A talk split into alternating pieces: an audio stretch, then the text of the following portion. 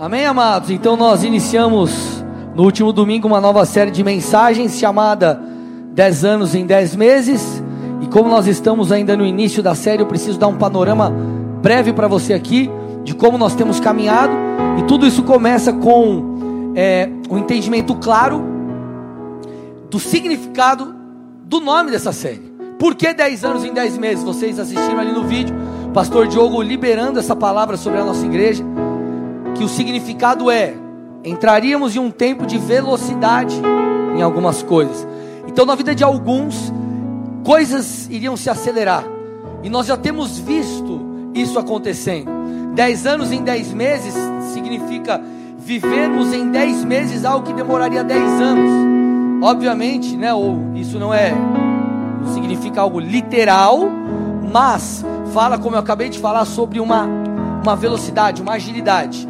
E de uma semana para cá, eu tenho escutado vários testemunhos de pessoas que receberam promoção no trabalho, pessoas que ganharam dinheiro para comprar carro, pessoas, enfim, Deus de fato destravando e acelerando coisas. Tudo bem? Eu quero que você entenda que essa não é uma série triunfalista em si mesma, mas a questão é que nós precisamos discernir os tempos, as estações, porque profeticamente nós estamos numa, numa estação de, de, de velocidade, onde Deus ele está acelerando coisas. E qual é o meu intuito aqui? É te ajudar a entender em qual lugar você está nisso tudo e se posicionar. Porque todas as promessas, abaixa o teclado um pouquinho aqui para mim, no retorno. Porque todas as promessas, elas, promessas, elas demandam um posicionamento nosso, tudo bem, gente? A coisa não vai acontecer simplesmente porque Deus prometeu e a gente vai trabalhar um pouquinho isso aqui hoje. Tudo bem? É, então nós precisamos nos posicionar e o intuito dessa série é esse. Agora, nós estamos no início da série. Essa é a terceira mensagem. Se você perdeu alguma delas, eu te encorajo de todo o meu coração a escutá-las ou assisti-las no YouTube. Vai lá no link da bio da igreja ou do meu Instagram enfim, e você acessa lá. A primeira mensagem foi descontentamento santo e fator descontentamento. Desculpe, a primeira foi é, é, o nome é quem foi, a segunda é quem foi. Então, fator descontentamento e a mensagem de quinta, quem foi. Essas duas mensagens vão situar você aí. Porque, amados, nós estamos ainda numa num ponto aqui da série onde nós estamos desconstruindo coisas. Porque o que nós estamos trabalhando aqui? Se nós estamos falando de velocidade, se nós estamos falando de ir além, se nós estamos falando de vivermos o impossível, nós precisamos crer que viver o impossível é possível. Vocês estão aqui? Eu vou repetir. Se nós estamos trabalhando ou vamos trabalhar um posicionamento para que vivamos o impossível, tudo começa com crer que viver o impossível é possível. Viver aquilo que Deus prometeu, por mais doido que seja, é possível.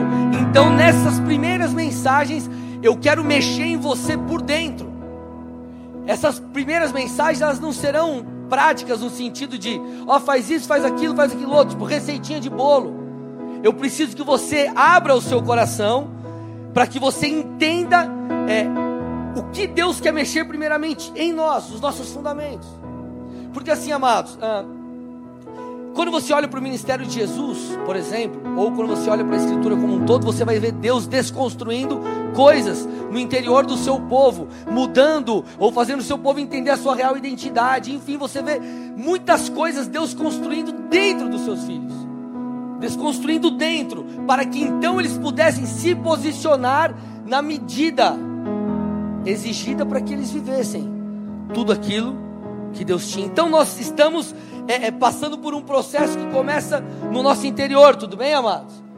E nós precisamos quebrar, porque todas as suas experiências que você viveu até agora, elas te marcaram de alguma forma, positivamente negativamente. Seus resultados positivos te encorajaram, talvez seus resultados negativos te puxaram para trás, talvez você se frustrou, não sei. Talvez por resultados coisas que você esperou e não aconteceu, você, o seu padrão de crença mudou. Então, Deus está chacoalhando a gente por dentro, amém? Glória a Deus. E a primeira coisa que nós precisamos entender nessa mensagem, que está atrelado com tudo que nós temos falado até agora, é que o nosso Deus é o Deus do impossível. Então, quando você vai lá para Lucas 18, 27, aqui eu começo a pregar, Lucas 18, 27. Diz assim: Jesus, o impossível para o ser humano, para o homem, é possível para Deus. Esse, essa é uma das falas, um dos trechos da Bíblia que você vê o relato de que Deus é um Deus do impossível. Se você parar para avaliar as histórias bíblicas, os livramentos do Senhor, se você parar para avaliar até de repente a sua própria vida, você há de concordar e dizer: realmente Deus é um Deus do impossível. Se eu estou dentro de uma igreja, é porque Deus é o Deus impossível. Se eu estou no trabalho que eu estou, é porque Deus é o Deus impossível. Se eu fui liberto das drogas, é porque Deus realmente é o Deus impossível. Então essa é uma verdade. E por que, que nós precisamos ter isso muito bem enraizado? E, e, e de uma maneira cada vez mais profunda em nós. Para que nós possamos ir além. Para que, para que nós possamos ir além. Talvez você lendo a Bíblia, se deparou com uma promessa que se cabe a você, a sua família, se cabe ao seu negócio, ao seu ministério, talvez uma palavra profética que você recebeu, recebeu de alguém, alguém que Deus usou para falar sobre a sua chamada. Talvez você olhe para isso e diga mais ou menos assim: puxa vida, é difícil demais isso. Isso é impossível. É impossível eu chegar lá. É impossível eu viver essa medida. É impossível a restauração acontecer. É impossível eu viver o meu chamado. Agora, a resposta para esse sofisma ou essas setas que Satanás tenta trazer em sua mente, ela está em uma pergunta. Eu vou repetir. A resposta para essas mentiras que Satanás sopra aí no seu interior, que não é possível, que aquilo que Deus prometeu não vai rolar, você deve confrontá-lo, rebatê-lo, entendendo uma pergunta: como assim, pastor? Sabe como você vai lidar com isso de maneira muito prática? quando você olhar para a promessa e perguntar a si mesmo: quem prometeu isso a mim? Quem disse que eu seria um pastor? Quem disse que eu viveria essa restauração? Quem disse que eu romperia nessa área da minha vida? Quem me falou? Se de fato foi Deus, amado, todas as mentiras, os sofismas, as, a, a, a, enfim, eles cairão por terra. Porque você olhará e falar: Cara, quem me falou isso não foi um homem, quem me falou isso foi Deus. Isso vai te ajudar a tirar os olhos da dificuldade da conquista, tirar os olhos da impossibilidade e colocar a sua esperança em quem te prometeu aquilo. O problema, amados, é que nós focamos muito no que e no como. Puxa, o que tem, o que, tem que acontecer para eu chegar lá? Como Deus vai fazer? Como será o processo até eu chegar no destino profético que, que Deus falou? Então nós focamos no que, nós focamos no como, sendo que Deus nos manda focar no quem. Vou repetir: nós focamos no que e nós focamos no como, sendo que nós deveríamos focar no quem. Quem disse que vai acontecer? O nosso papel é identificar o que Deus espera de nós, darmos os passos que Ele deseja para que cheguemos lá. Então tudo começa com essa quebra de, sofismas, sofismas na, nossa, na nossa mente. Tudo começa com esse desafio de crer, porque amados, se eu chegar para você e falar assim, cara, você crê que Deus pode fazer algo impossível? Quem crê que Deus pode fazer algo que é impossível, mas que é a sua vontade? Amém? Sabe qual é o nosso problema? Não é crer que Deus é um Deus do impossível. Nosso problema é crer que nós podemos ser os personagens da história de impossibilidade que Deus está escrevendo. O desafio é nós olharmos e falarmos assim: ei, isso aqui pode acontecer na minha vida. Eu posso ser a pessoa restaurada. Eu posso ser a pessoa usada por Deus. O nosso desafio é esse. É crer que essas coisas maravilhosas elas podem dizer respeito a nós. Então, nós estamos aqui, amados, numa luta, e é o que nós estamos travando nessas primeiras mensagens quebrando mentiras na sua mente, porque é uma luta pela nossa fé. É uma luta pela nossa crença, mas não uma crença qualquer, mas é uma crença elevada. Quando você vai para a Escritura, você vê muito isso no ministério de Jesus. É, Jesus, ele, por exemplo, repreendendo pela pequena fé. Vamos lá, gente. Por que, que Jesus repreendeu alguém pela pequena fé? Porque a fé deles precisava ficar maior, crescer, sim ou não? Então a fé precisava crescer. Isso significa que a fé precisa ser desenvolvida. Por quê? Porque uma fé crescente, ela vai nos levar, tudo bem? Ela vai nos levar a nos posicionar adequadamente. E esse processo de crescimento da fé, eu vou falar depois, só quero dar um panorama para deixar com curiosidade, para a gente voltar aqui escalando novamente. Esse processo de fé, de, de fé crescente, passa por algo chamado revelação. Passa por um encontro com Deus, passa por encontros com a sarça, passa por crescer na palavra. Então é um crescimento que Deus imputa e Deus gera em nós, para que a gente possa crescer em fé e darmos os passos na medida adequada. Tudo bem, amados? E por que, que eu estou te falando isso? Tudo bem até aqui? Eu estou me fazendo entender? Por que eu estou te falando isso? Porque nós estamos desconstruindo coisas ruins que estão dentro de você, padrões de crenças equivocados. Estamos construindo algo correto, removendo o errado e colocando o correto. Só que as promessas elas não vão se cumprir só porque você creu. Nós estamos ainda falando do aspecto de crer, e esse é o foco, mas eu preciso trazer um ponto de equilíbrio aqui, que é o que? Nós precisamos crer, mas nós teremos também que agir, tudo bem, gente? Então nós cremos, buscamos a graça, buscamos o poder de Deus e também agimos, fazemos alguma coisa. Amém?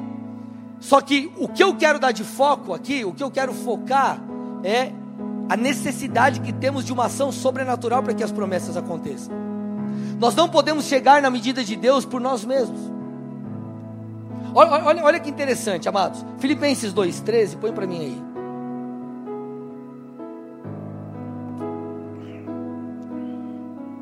A Bíblia diz que, porque Deus é quem efetua em vocês tanto o querer quanto o realizar, segundo a sua boa vontade.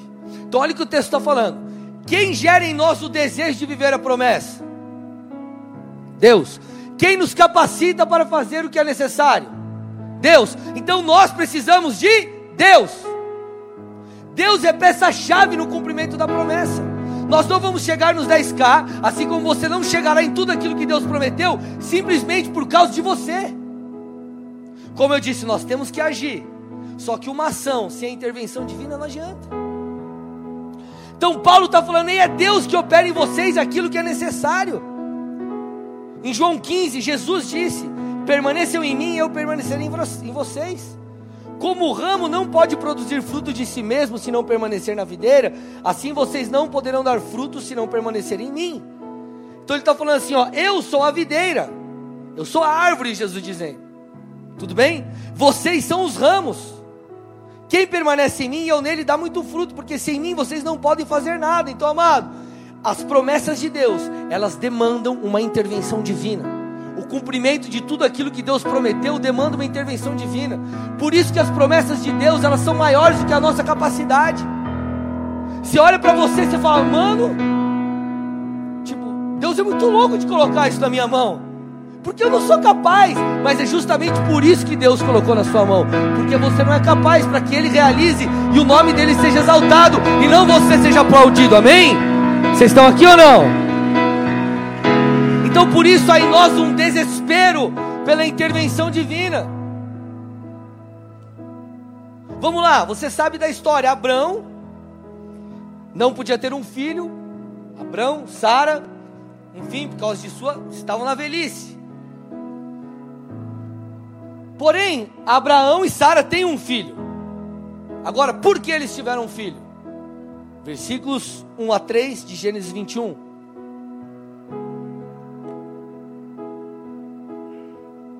Põe o 2, vamos começar pelo 2. Sara ficou grávida e deu luz a um filho a Abraão na sua velhice, no tempo determinado de que Deus lhe havia falado. Põe versículo 1 agora. Por quê? Porque o Senhor visitou Sara. Por que, que ele teve um filho? Porque o Senhor visitou Sara. Óbvio, gente, lembra que eu falei do equilíbrio? Precisamos fazer a nossa parte. Eles não teriam um filho se eles não tivessem ali, tipo, estão entendendo, né? Tido relação, tá bom, já que vocês entenderam. O camarada precisou fazer alguma coisa. Só que por que, que o sobrenatural aconteceu? Porque Deus visitou Sara. Então, amados, presta atenção numa coisa. Deus é peça fundamental no estabelecimento da promessa dele. Ah, pastor, eu sei, mas tudo bem, vocês vão ver onde nós vamos chegar aqui. Amém, amados? Vocês estão comigo ou não? Então Deus, Ele é peça-chave. Obviamente nós interagimos. Você vê Deus falando com Moisés, Moisés encarando, saindo de lá, do, do, do, onde ele estava, do encontro lá com a sarça, do deserto, e ele indo até o faraó, e encarando de frente, e por isso, obviamente, Deus fez, não é só porque Deus prometeu, nós precisamos arregaçar as mangas e fazer. O próprio Tiago diz isso, Tiago 2, 17 e 18. Você tem fé e eu tenho obras. Mostra-me essa sua fé sem as obras, e eu com as obras mostrarei a minha fé. Então ele diz assim: Você crê, então você faz nós precisamos agir, porque quando nós agimos, nós construímos uma ponte rumo ao impossível. Só que, como eu disse, nas próximas mensagens da série, não sei em qual, se agora na quinta, que eu vou estar ministrando, ou outro culto, que a gente vai falar dessas partes práticas do fazer. Mas eu preciso aqui estabelecer fundamentos mais profundos no que diz respeito à crença. Porque, amados, nós precisamos crescer no nosso nível de fé se nós queremos dar os passos necessários para chegarmos lá. Nós precisamos desenvolver a nossa fé. Eu vou, eu vou te dar um exemplo. Como que foi o meu processo de na minha chamada pastoral? Como Deus foi quebrando paradigmas na minha vida, quebrando mentalidade de escassez e imputando em mim a sua vontade. Olha como foi. Eu lembro 2004, 2005, não lembro quando foi. Nós estávamos, eu estava na sede em São Paulo, um evento chamado Power Invasion. Alguém chegou em algum Power Invasion do Randy Clark? Alguém já foi? Lá atrás, um outro aqui. Pri foi também. É, e eu lembro que eu estava lá, de boa, e veio uma, uma gringa lá profetizar na minha vida. O camarada começou a traduzir e falou assim: Ó, eu vejo em você uma unção de liderança. Aquilo para mim eu fiquei, eu, eu não sabia nem o que pensar. Porque eu falei, eu? Foi a primeira reação, eu? E essa é a mesma, mesma reação que você vê em Moisés, quando Deus fala com ele, em Gideão. Então eu falei, eu? Ali foi como se Deus me abrisse e desse uma martelada, puf, e já quebrasse paradigmas na minha vida, para que eu crescesse em fé, rompesse em fé. E ali foi o primeiro passo. Depois, eu tive um, um outro encontro com a minha sarça, vamos dizer assim, do meu chamado quando eu estava em 2006 numa barca. Depois eu tive outras experiências com Deus. Experiências de Deus usando pessoas, experiências de uma testificação do Espírito de Deus em mim, mas fato é, a cada momento que eu tinha é, com Deus, onde o Senhor me falava o que Ele tinha, relembrava as suas promessas e, e falava mais e mais, a minha fé crescia. E eu só pude dar um passo em fevereiro de 2014, quando meu pastor me ligou e falou assim: André, você topa assumir uma igreja? Eu só pude falar assim: top, pastor, só se me falar o dia a hora, sabe por quê? Porque eu tive vários, várias, vou chamar de experiências, mas você vai entender ao longo da mensagem. Várias experiências com Deus, e essas experiências elevaram o meu nível de fé, até que eu cheguei na medida necessária de fé para eu dizer sim e abandonar minha carreira. Então o que acontece? Deus, ao longo da nossa vida, Ele vai quebrando mentiras, estabelecendo verdades, mudando o nosso interior, mudando a nossa identidade, estabelecendo a Sua vontade em nós, para que cresçamos em fé e possamos dar passos rumo às promessas dEle. Agora, quando que esses sofismas serão quebrados? Essas mentiras, essa nossa. É, é, é, esse coitadismo, vamos dizer assim, quando que essas coisas serão quebradas em nós? Essa, quando que a nossa medida de fé será crescente, se elevará? Quando nós tivermos um encontro com a revelação de Deus. Quando nós ouvirmos a voz de Deus. Vocês estão comigo, amados? Agora nós entramos num ponto principal da mensagem. Principal da mensagem. Existem coisas que nós provamos em Deus transformações que acontecem em nosso interior, medidas de entendimento de quem nós somos, de conhecimento de Deus, que elas não se dão e nunca se darão por informação, mas por revelação. Escute, não por informação, mas por revelação. O que é revelação? É um conhecimento de Deus, é um conhecimento de quem nós somos, é um conhecimento sobre algo de Deus, não por uma via natural. Não porque você simplesmente leu, mas aquilo entrou dentro de você e te marcou. Eu vou te dar um exemplo bíblico. Tudo bem? Vocês estão me entendendo, gente, até aqui? Mateus 16, 13. Jesus chega para os discípulos e fala assim: Ó, quem os outros dizem que é o filho do homem? Ele, ele perguntou assim para essa galera: Ó, galera, o pessoal aí, que eles eram discípulos, acompanhavam Jesus, serviam Jesus. Ó, galera, o que, que o pessoal está falando de mim? Quem, sobre quem eu sou? E eles disseram assim: Jesus, ó, estão falando aí, galera aí, que você é João Batista. Outros dizem que você é Elias. Outros dizem que é Jeremias ou um dos profetas. Aí Jesus disse assim: tudo bem, eles estão dizendo isso. Mas e vocês que caminham comigo?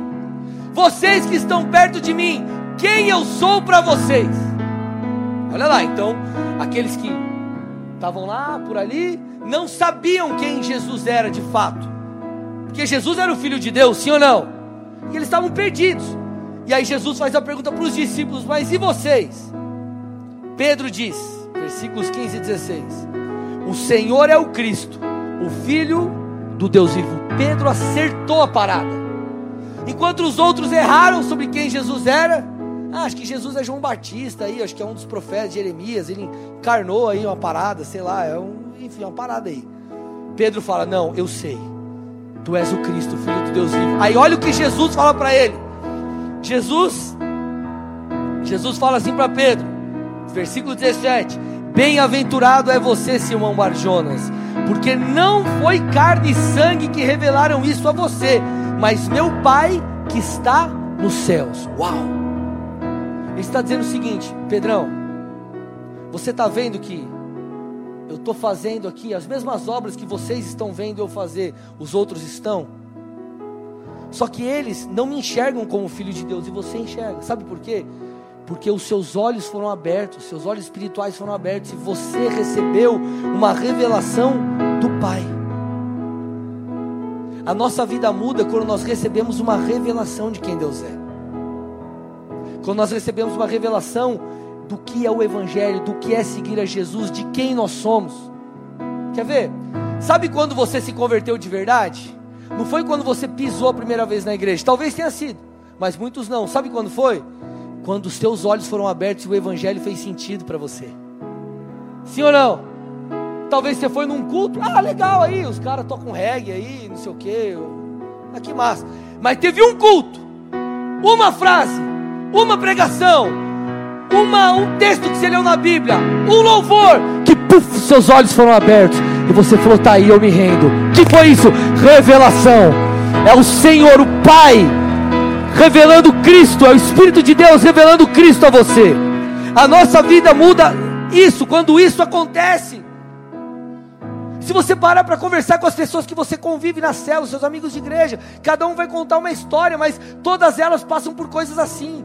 Cara, teve um culto que eu entendi quem Jesus era, teve um louvor que eu ouvi, minha vida mudou, teve uma pregação que mudou a minha história, por quê? Porque foi revelação, e nós precisamos disso, de um encontro com a revelação, para que possamos crer no impossível, para que a medida de fé aumente, cresça, cresça, cresça, cresça, e cheguemos lá.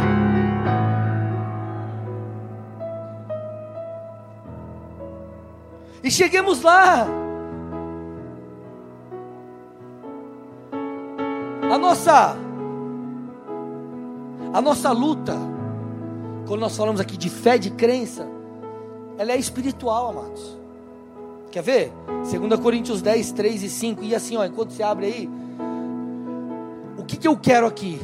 Trazer uma base para que Deus te visite. Escute o que eu estou dizendo. Eu vou profetizar aqui nós começaremos a ter experiências que vão nos marcar. Escute. E essas experiências elas já estão começando aqui no culto. Deus vai nos visitar Você vai ter experiências questões particulares, visitação na madrugada. Deus vai começar a falar com você por quê? Porque Ele está gerando algo em nós. Isso é necessário ser gerado em nós para que possamos ir além. Olha o que diz 2 Coríntios 10, 3 a 5. Porque embora andemos na carne, não lutamos segundo a carne. Ele está dizendo assim, ó. Por mais que você seja uma pessoa aí, carne e osso, a sua luta não é necessariamente espiritualmente contra pessoas, contra a carne.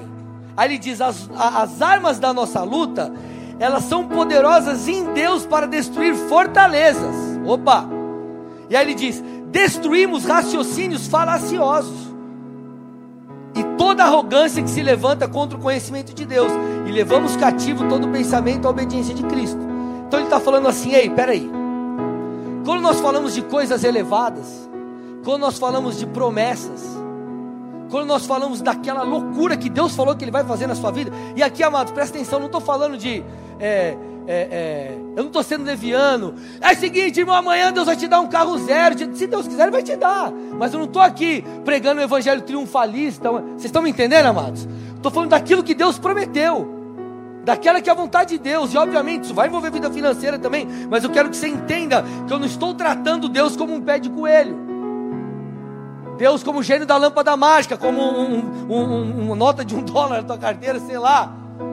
Tudo bem, amados? Vocês estão comigo? Mas eu preciso que você entenda como que as coisas operam, como que nós vivemos as promessas. Então ele está dizendo o seguinte: ei, preste atenção, quando nós falamos de coisas elevadas, das promessas de Deus, você precisa lutar da maneira certa. E qual é a luta? Onde está a luta? A luta, a briga, a disputa é pela nossa fé, é pelos nossos padrões de crença, é pela medida que nós acreditamos. Porque o diabo sabe que sem fé é impossível agradar a Deus. O diabo sabe que sem fé você não vai chegar lá. Então ele luta para abalar a sua fé. E como que ele abala a sua fé? O texto está falando aqui, ó. Raciocínios falaciosos, mentirosos. Então Satanás ele sempre vai trazer em você uma lógica, um raciocínio do mal. E se acredita que você vai ser usado por Deus? Você lembra aquela vez que você pregou na célula? Você saiu achando que foi uma paia. Você lembra? E deixa eu te falar uma coisa. Nunca é, amém? Várias vezes eu prego, eu falo assim, cara, hoje eu hoje, cara, não foi legal. Aí daqui a pouco alguém manda mensagem, pastor, que palavra! Eu falo, meu Deus, é Deus mesmo. Mas Satanás, ele vem com argumentos falaciosos. Ah, lembra aquela vez que você fez isso e não deu certo? Lembra aquela outra coisa? Lembra aquela vez que você insistiu e você orou e você clamou? Ih, Deus frustrou você. Então ele traz uma coisa atrás da outra, criando o que em você? Um raciocínio, uma lógica do mal. E essa lógica é como se fosse um lego, pecinha após pecinha após pecinha. E daqui a pouco, entre você e a visão de Deus há um muro. E você não consegue mais crer. E aí Paulo está falando assim: ei, se liga, a sua luta não é contra a carne, isso aqui não é carne, não é alguém, é um argumento satânico. E como que nós destruímos isso? Ele diz: com as armas espirituais poderosas em Deus, o conhecimento de Deus, o conhecimento de quem Deus é a revelação da palavra, a revelação de quem Cristo é.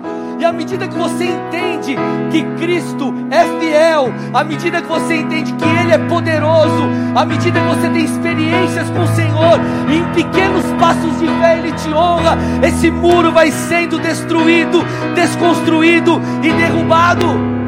Até que você então, por meio das experiências da revelação, você diz assim: Eu escolho levar o meu pensamento cativo a Cristo. Eu não fico mais com esses argumentos falaciosos em minha mente, mas eu trago à memória aquilo que me dá esperança. Todas as experiências que eu tive, todas as vezes que Deus moveu na minha vida, todas as vezes que a palavra me confrontou, me encorajou, e nisso eu escolho fundamentar a minha vida. É assim, amados, que nós lutamos. Vamos lá. Moisés, em Êxodo 3, Êxodo 4, você vai ver um longo, uma longa conversa, um longo, debate entre Deus e Moisés. Você vai ver Deus falando, Moisés, é, vai lá e tal, liberta o meu povo. E você vê um longo discurso, um longo mesmo. Um longo discurso. Só que no final das contas, por mais que Deus tirou com Moisés, porque Moisés ele foi um cara meio de coração duro ali. Moisés foi e libertou o povo. A pergunta é: por quê? Como alguém que estava temeroso demais aceitou? Porque ele foi convencido pela voz de Deus. Escute. Ele foi convencido pela voz de Deus. Ele teve um encontro sobrenatural com a sarça. Amado, sabe o que é a sarça? Imagina num deserto, local seco. Tem um arbusto seco. Pega fogo. O que, que acontece? Isso se consome rapidamente. Está tudo seco. É para consumir rápido. Moisés olhou e falou: Cara, essa plantinha, essa árvorezinha, esse trem aí, está seco está pegando fogo e não, não consome? O que, que isso daí? Eu vou olhar. Foi a forma que Deus usou para fisgar a atenção de Moisés, chamar a atenção de Moisés. Então Deus começa a conversar com Moisés. E após um longo diálogo, como eu já falei, Moisés é convencido. Moisés saiu de alguém temeroso, resistente, para alguém impetuoso e corajoso. Por quê? Porque ele ouviu a voz do Pai.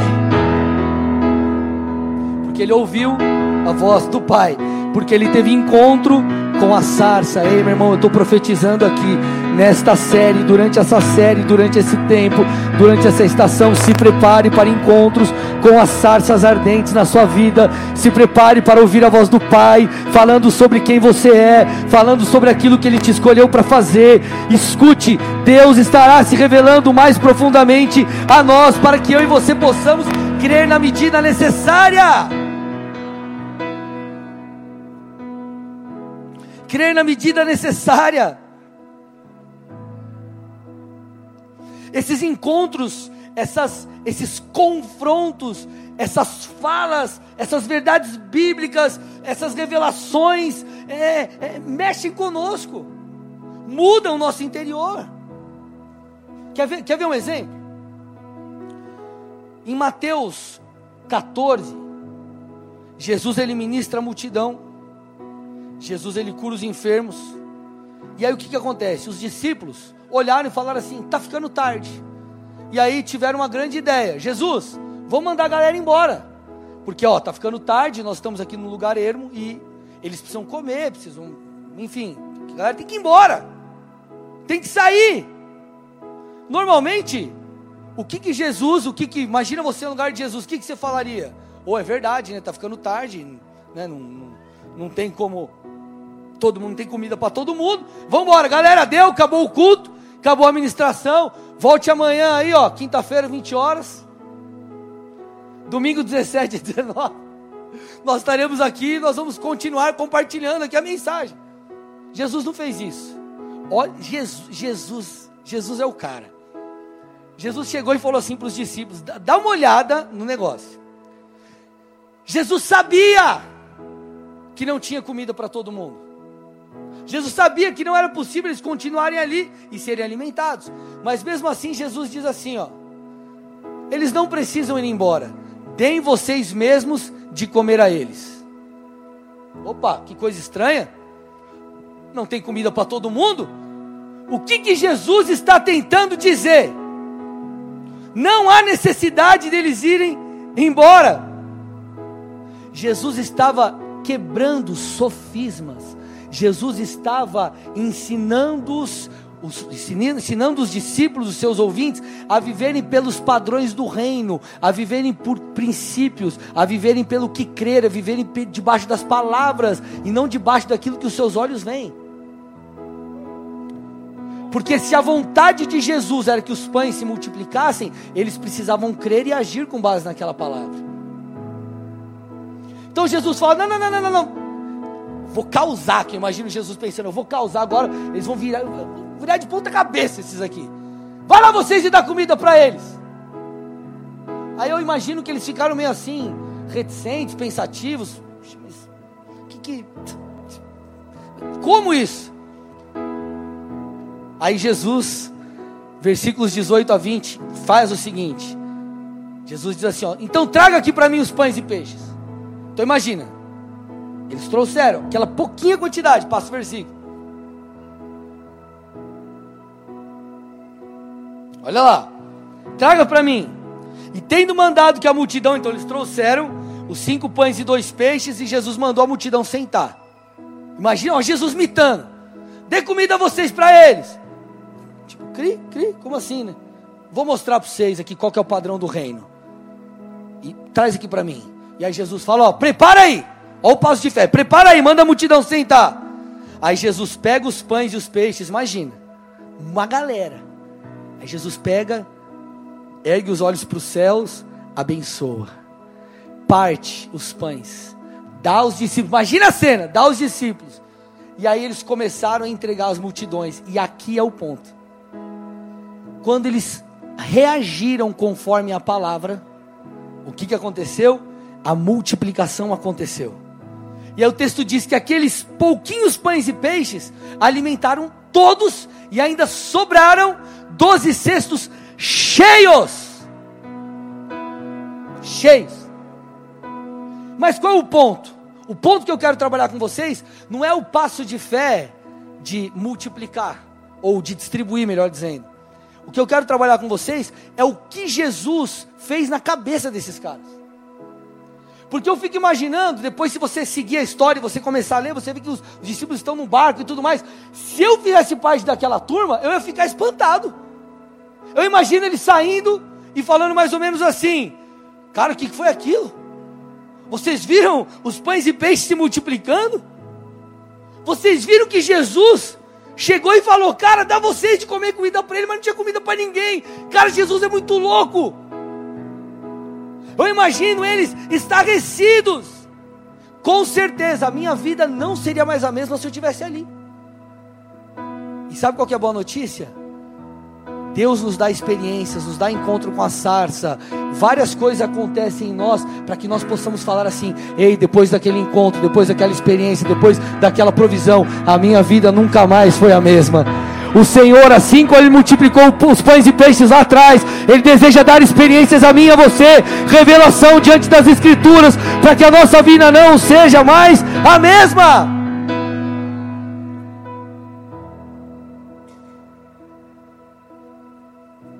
Deus está trabalhando, entenda a estação profética.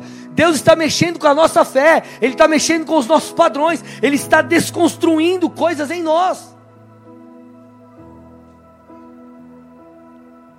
Gente, por favor, alguém está me entendendo aqui ou não? Eu lembro a reforma para esse barracão, a mudança para esse barracão. Eu lembro que nós Viemos aqui um dia, eu estava na casa do pastor Marcial, como que foi isso? Eu estava na casa do pastor Marcial, estava queimando uma carninha, tipo, sei lá, 9, 10, 10 horas da noite. Começamos a procurar lugares. Encontramos esse aqui. Era, se eu não me engano, sábado. Mandamos uma mensagem para o proprietário, imobiliário, proprietário, enfim, respondeu. Beleza, era tipo, sei lá, 11 horas a gente estava aqui na frente, orando, observando. No outro dia, pegamos a chave e viemos aqui. Trouxemos umas caixinhas de som, não sei quem, quem, quem tava com a gente, o Vininho, eu acho que tava, o Otávio tava, alguém do áudio tava, não sei se era o Du, era o Dani, você Dani, o Du, o Du, enfim, viemos aqui, entramos, olhamos, e seguimos, o Senhor testificou, tivemos né, palavras que nos traziam para cá, confirmações do Senhor, Deus deu sonho para um, e foi aquela coisa, eu tô com vocês no negócio. Então nós sentamos, fizemos o nosso super projeto, né, Otávio, de, de, de, né, de reforma e fizemos a conta. A conta para mudar, e quando eu falo mudar, eu falo tipo assim, irmão, você já. Sabe quando você faz mudança de casa? Como que é a mudança de casa? Você encaixota o que você tem, joga fora o que não presta. E, você entrar, sim ou não? falando aquela, não aquela mudança que você vai, aí você reforma tudo, mas é um negócio normal, tem que mudar de um lugar para o outro. Não é assim? Aí depois você vai ajustando. Você compra o básico, sim ou não? O básico para mudar para cá. Cara, foi um valor muito alto para a gente adequar esse lugar. E quando nós olhamos, fizemos o cálculo, eu falei, mano, como que a gente vai fazer isso? Deus nos deu graça, Deus nos deu sabedoria, nos deu estratégias, então nós chamamos, fizemos duas reuniões, uma reunião com a liderança da igreja e uma reunião com os voluntários da igreja. E nessas duas reuniões, é, eu lembro que quando nós apresentamos o projeto, é, chamamos a galera para contribuir, e eu lembro que no final chegou um papel para mim e a conta fechou naquele dia. Amados, você não tem noção do quanto aquilo mexeu com a minha fé. Foi uma marca que eu tive, foi uma sarça. E essa sarça, ela serve de degrau para uma nova mudança. Vocês estão aqui? Você consegue perceber que Deus te leva de fé em fé, de glória em glória, de experiência em experiência, de visitação em visitação. Então, quando nós temos esses encontros, quando temos revelação, tudo muda. Os nossos resultados mudam. Daniel 11:32. Mas o povo que conhece, olha aqui, ó, parte B. Mas o povo que conhece o seu Deus se tornará forte e fará proezas. O povo que conhece o seu Deus se tornará forte e fará proezas. Mas eu não era o incapaz. Sim, você era, mas Ele te capacita, Ele opera em você o querer e o efetuar. Ele é poderoso, Ele é fiel, Ele, é, ele cumpre. Ele é dono do ouro e da prata. E você tem tanta revelação diante da palavra, conhecimento de quem Deus é, que você falou: Uau, eu vou dar passos de fé. A minha fé foi elevada. Eu cresci, eu amadureci. Então eu digo sim, Senhor. Que foi o que aconteceu comigo? Lembra que eu falei do chamado? Palavra, palavra, palavra. O Senhor testificando, testificando. Até que chegou uma hora que eu falei: Cara, é isso. Esse sou eu. Eu digo sim. Então nós começamos a crer nas maluquices de Deus. Quando a revelação de Deus nos alcança, quando a voz de Deus fala conosco, tudo muda. Vai lá para Gideão, Juízes 6, estuda a história desse camarada. Você vai ver que ele também era cheio de ah, Deus, não, coitado de mim, eu sou menor aqui, não vai dar certo. Puxa, eu vou libertar o povo das mãos dos midianitas. E Deus vem, fala com ele, Deus fala com ele. Aí Deus dá experiência, ele pede sinal. E Deus dá. E o que, que acontece? Ele de fato vive aquilo que Deus tinha. Ele dá o passo de fé, ele se torna de alguém temeroso, alguém corajoso. Então escute. Quando você ouvir a voz de Deus, tudo mudará. Êxodo, Êxodo não, desculpa. Salmos 29, 4 e 5.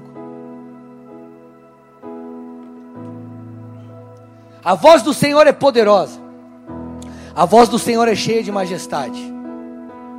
A voz do Senhor quebra os cedros. Sim, o Senhor despedaça os cedros do Líbano. Presta atenção, o que, que o salmista está dizendo aqui?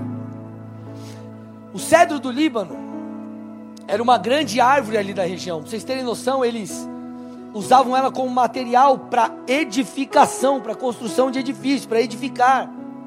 Essas árvores elas chegavam a 40 metros de altura e 13 metros ali, uma circunferência de 13 metros de diâmetro. Então imagine o tamanho dessa árvore. Quando o salmista diz isso, é como se o Senhor dissesse a mim e a você: Ei, a voz do Senhor ela é poderosa para quebrar toda e qualquer coisa. Que é, é, é, é, a voz do Senhor é poderosa para quebrar tudo que te impede de mudar. A voz do Senhor é poderosa para cumprir tudo que tem te impedido de entender quem Deus é, de onde Deus quer te levar. A voz do Senhor é poderosa para quebrar essas fortalezas, esses padrões.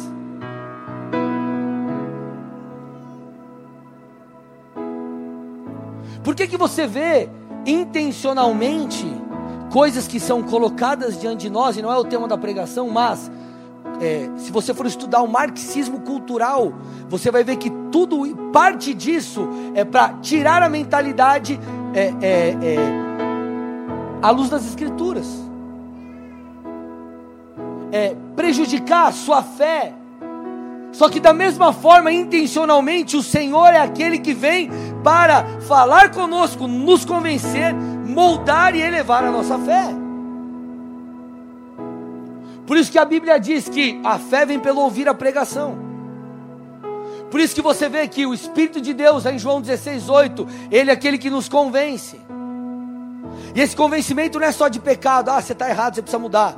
É um convencimento de juízo, mas também de justiça. E justiça, é uma das coisas que o original fala é vontade de Deus. Então Deus é aquele que te convence daquilo que Ele tem para você. Ei, filho, eu te amei para ser um pastor. Ei, filho, eu te amei para isso. Ei, eu tenho isso na sua vida. É o Deus que nos convence sobre a sua vontade. Então nós precisamos ouvir a voz de Deus. Nós precisamos ter intimidade com o Senhor. João 10, 27. As minhas ovelhas ouvem a minha voz, o Senhor diz. Eu as conheço e elas me seguem. Então olha lá. Por que que segue? Porque ouve.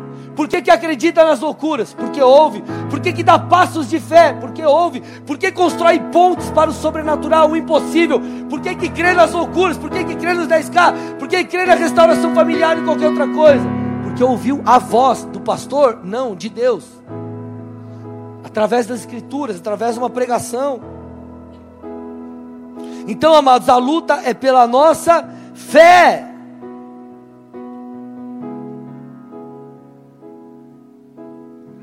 Uma das coisas que eu falei, se eu não me engano, foi na quinta-feira, eu fecho com isso. Nessa série, palavras não têm sido suficientes. Como assim, pastor? O que você quer dizer com isso? Desmascarando a supergraça, nós estávamos batalhando ali uma batalha entre aspas aqui, ideológica. Nós estamos falando de fundamentos apenas das Escrituras. Essa série, ou nesta série, nós precisamos ser marcados por experiências. Por isso que nós temos visto, e eu tenho recebido diversos testemunhos do que Deus tem feito. E quando Deus faz isso, é a manifestação, é um selo daquilo. Eu escutei vários testemunhos de Deus selando, Deus trazendo velocidade. Então, nesta série, escute. Deus está nos marcando, Deus está nos visitando. E, essa, e essas, essas marcas, elas são externas? Sim, elas são externas. Deus nos marca com, como eu disse, pessoas foram promovidas. E várias coisas, Deus falou: Ei, eu estou trazendo velocidade. Você não está vendo? Você não está vendo que eu estou fazendo algo novo? Você não está vendo que eu estou é, abrindo um caminho no deserto? Você não está vendo? Mas também são marcas internas.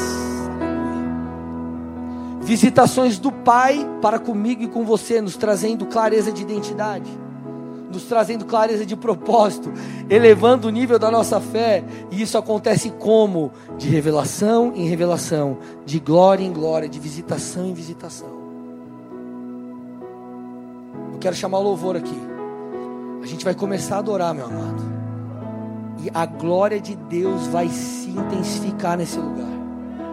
Se prepare para uma visitação poderosa. Se prepare para ser marcado por Deus nesses próximos dias e nessa estação, porque Deus está elevando o nível da nossa fé. Eu não estou falando aqui de experiências apenas você sair daqui e falar, uh, que legal, o culto foi massa. Fiquei chapado aqui no espírito e Deus moveu. Experiências que nos transformam. Esse é o tipo de experiência que a gente tem que buscar. Não é experiência pela experiência, é uma experiência que produz transformação. É a mesma experiência que Saulo ou Paulo teve na estrada para Damasco. Ele viu Jesus e ali tudo mudou para ele. Moisés viu a sarça, tudo mudou para ele. Ele não saiu só não saiu feliz. Ele saiu transformado. Aleluia. E é isso que o Senhor fará conosco. Feche seus olhos, curve sua cabeça em nome de Jesus.